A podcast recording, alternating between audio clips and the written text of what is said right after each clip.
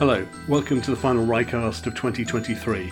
I'm James Stewart, and today I'm looking back at some of the 20 or so editions of the podcast. I've met some incredible people and been to some amazing places around Rye, so it's been quite difficult coming up with a theme that ties everything together for this week's edition. So I thought about it and then thought, actually, let's keep it simple. Coming up today, a load of people featured on Ryecast telling some interesting stories about themselves, or their work, or about Rye. First up, it's a trip up the River Rother with our harbour master, James Bateman.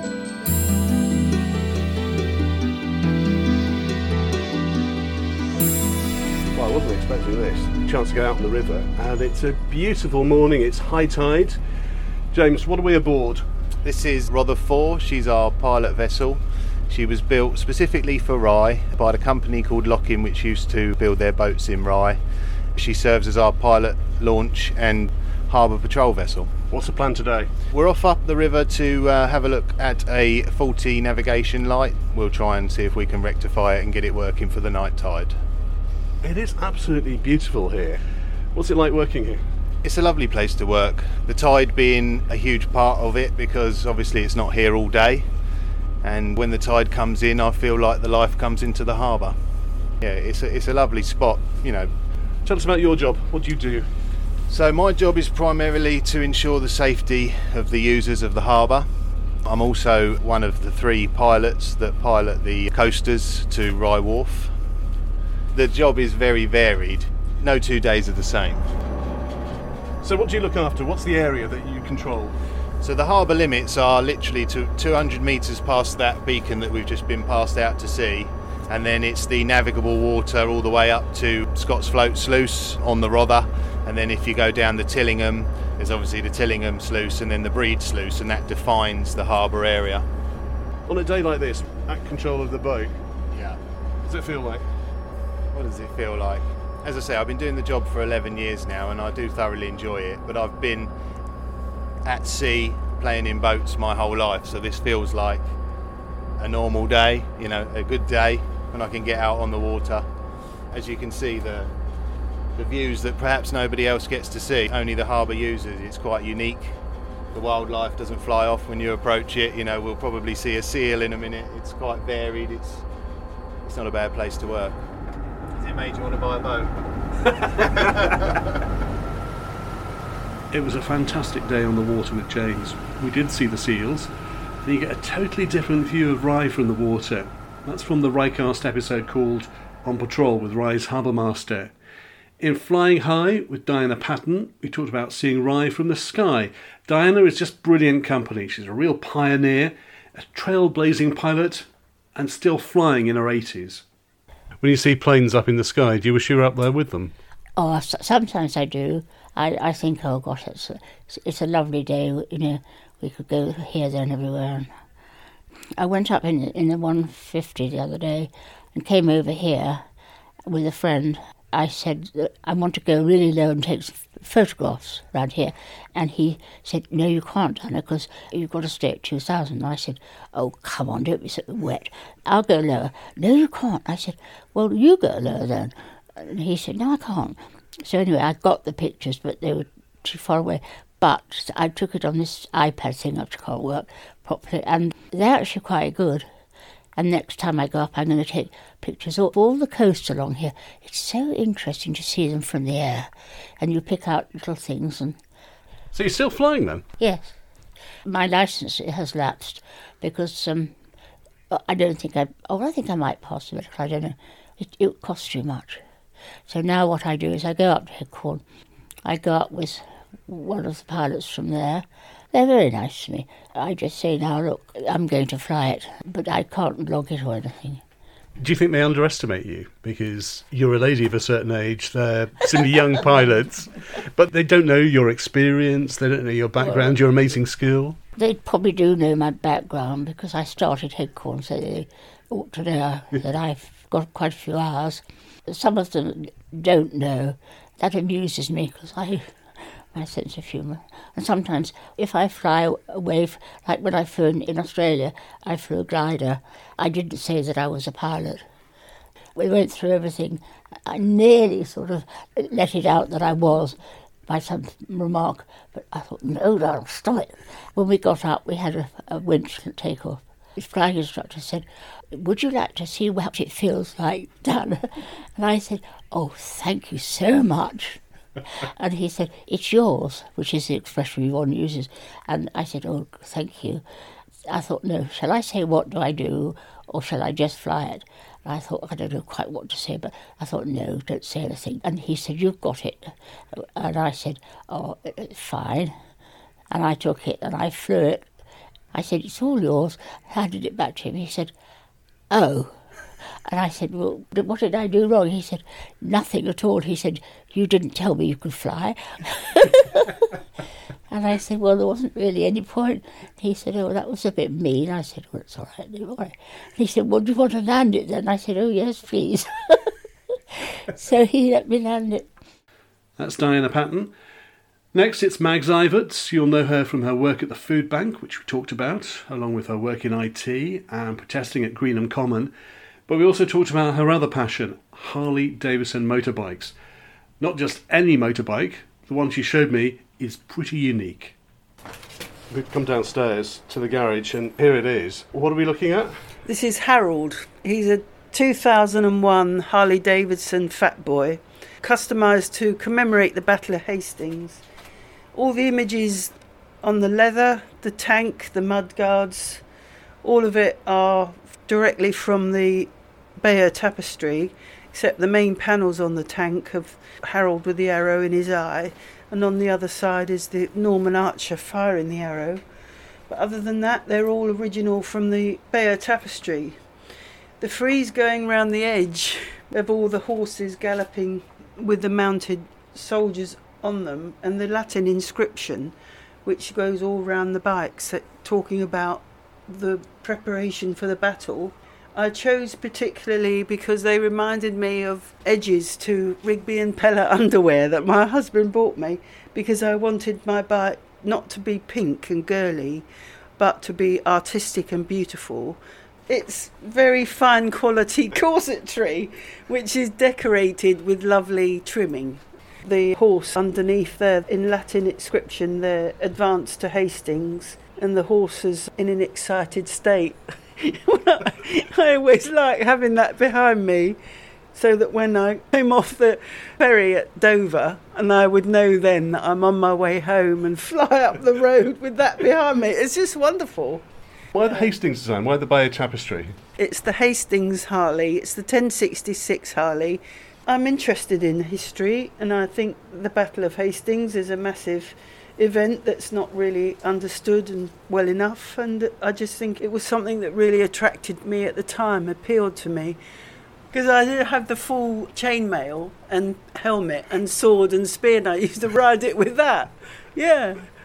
It is absolutely stunning. And when I found out you had the Harley, I was thinking, it's a Harley Davidson, it's a motorbike, it'll be black with a saddle it's not. No, I know. When I ended up customising it after one of many accidents that I've had on it, where it got smashed up.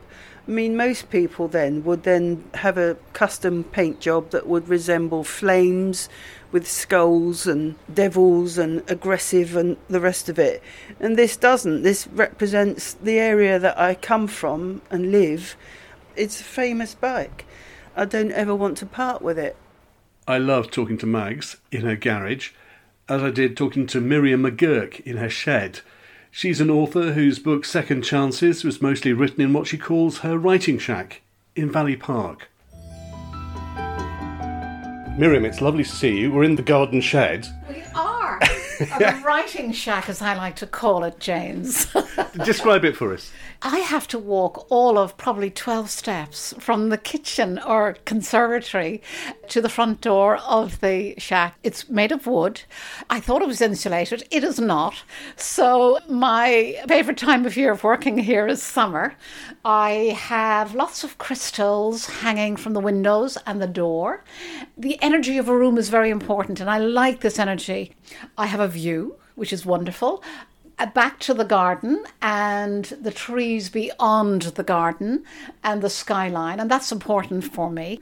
In the lovely warm summer days, all the windows and doors are open, and I hear bird song. Now, when I start working in summertime, it's normally 5 a.m., so you get the dawn chorus, and mm. I love that. I absolutely love that. It is very special around here with the bird song because I know when I open the bedroom windows of a morning, the bird song is particularly loud at this time of year. It is beautiful. But I noticed the crystals, you've just mentioned them. Why crystals? I have been attracted to crystals for probably 30 plus years. I feel their energy. I have crystals in every room and I find them very, very healing. I'm very much into complementary medicine and I'm very much into natural healing and how much we can do for ourselves. So, you know, there's certain crystals I use, for example, the bedroom to help me sleep. Sometimes I have amethyst, which is supposed to help concentration and inspiration, which I'll have here by my desk. And I just feel it brings in the light.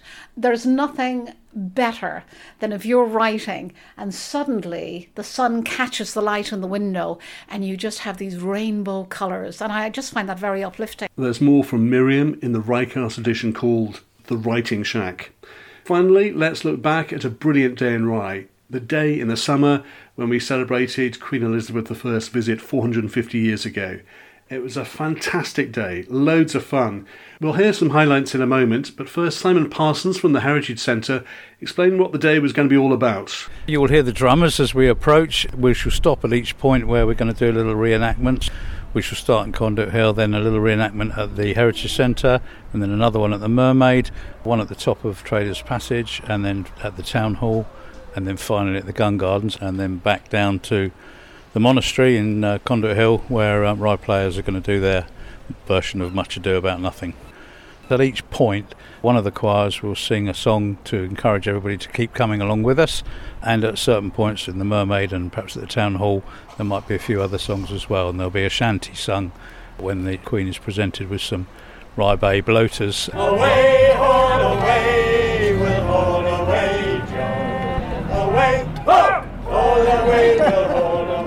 together. Away, haul away, we'll haul away, Joe. Away, ho! Haul away, we'll hope for better weather. Away, haul away,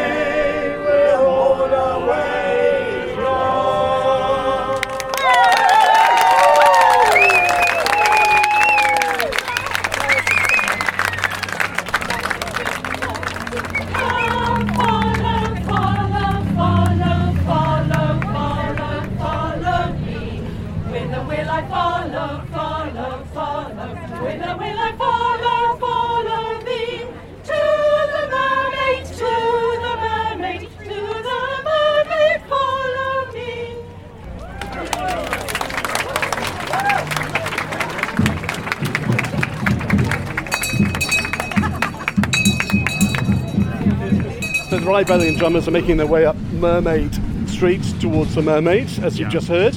Paul and Vicky are from Worcester, down for a holiday down here. You having a good time? We're having a brilliant time, thank you. It's a bit windy here today, isn't it? It really is, but it's still a fantastic display that they're putting on. Now you came down especially for this thing. Uh, we came into Rye this morning especially for it, absolutely. So um, we'd see, seen it advertised a couple of days ago, and we thought this looks like fun. So we'll go, go and enjoy it. And what do you think of it? Oh, really good, really good. So I mean, the, the Queen's fantastic, obviously, and um, it's kind of weird to have somebody shouting "God Save the King" when the Queen was setting off, but, but excellent. And what do you think of Rye? Oh, Rye is a wonderful place to visit. We come back regularly and we, we just love the place, yeah. so the plan is head up to the Mermaid and uh, see what happens next. Yep, follow King Henry VIII and see if he'll wink at me again. So we're outside the Mermaid, and this is typically Rye. There the drums, as you can hear in the background. There are dogs barking. You can hear the motorbikes along the Strand Quay, and also there are a couple of guys who are angle grinding some garages next to the community hub, just off Traders Passage and Mermaid Street. Next stop is Traders Passage, where we've got a ghost story. My pearls! My pearls! My pearls are missing! How have they come unfastened? You! You! You cannot have found fasten them properly.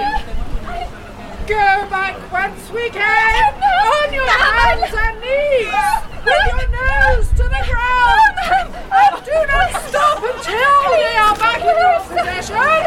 Do not return until you find them. Back with Paul Goring, we're on Traders Passage. You've just talked about the ghost. Do you want to just give us a bit more about that? Legend says, and obviously we can't pin this down to any historical fact, that legend says that when uh, Queen Elizabeth I visited Rye, she lost one of a, a very rare string of black pearls, known as the Medici pearls. And the legend says that she blamed her handmaiden for the loss of the pearls because it's a handmaiden's job to fasten the pearls onto the Queen's dress. So she sent the handmaiden out to the streets, telling her not to come back until she had found those pearls. And the legend tells us that in the 450 years since, many local people have spotted the handmaiden's ghost crawling on her hands and knees up and down Traders Passage trying to find the missing pearls, even though they were actually found in 1940 when a German bomb hit part of Traders Passage and the, these Elizabethan pearls were discovered in the rubble. Where are the pearls now? Uh, the pearls were discreetly returned to the royal family. Some of the Medici pearls are actually in the, embedded in the crown, which the monarch wears at the state opening of Parliament every year. Wow, well, you're still in fine voice. Thanks for leading us through it. Uh, hope the voice holds up for the rest of the day. I hope so. I've taken plenty of lozenges and plenty of glasses of water. So the drums and the Queen and the procession are making their way up Watchbell Street towards the town hall. In a history-defying moment, I'm talking to uh, King Henry. Yes, a bit anachronistic, but nevertheless, I'm here. I'm here. Uh, describe your uh, amazing uniform, Your Majesty. Well, this is what a king would wear, boy. Gold and jewels and beautiful cloth of silver. I, I think I look rather magnificent for a Saturday afternoon in Rye, don't you? Well, you're certainly getting lots of photos taken and people enjoying the atmosphere but also wanting to be seen with you. That's right. If I had a groat for every photo that's taken of me, the country wouldn't be in the debt it's in. What do you think of the day? Marvellous. It's nice for Elizabeth to get something to do. I, I was never sure she was going to make it. I thought she would amount to nothing, but look at her, Gloriana, in all her splendour, with her dead father watching over her from, from a distance. Your Majesty, we followed you all round town. How's your day in Rye been? It's been extremely historic and very exciting. We had some somewhat smelly bloaters. However, we are delighted to have granted the Royal Charter to Rye and to have received such extraordinary and warm hospitality. And thank you for the cannons. Yes, well, I do think they were rather necessary, don't you? So you've had a good day. Uh, indeed, it's been a remarkable visit. And away from the character of Queen Elizabeth, your actress, I'm Claire Hammond. your outfit is amazing. Well, that's thanks to Rye players, who should definitely get the Prime Award for today's events, along with the Heritage Centre. It's been an amazing day. What does it feel like to be the centre of it? Because we've been following you all round town. It's been absolutely extraordinary. Have you played royalty before? No, I have not. Another part to add to the list, and we shall enjoy doing the Shakespeare this evening. With your Majesty's permission, procession advance! A royal day in Rye. A fantastic day in our town. Hundreds of visitors enjoying a full day full of character. Just brilliant. And that's it for Ryecast for this year.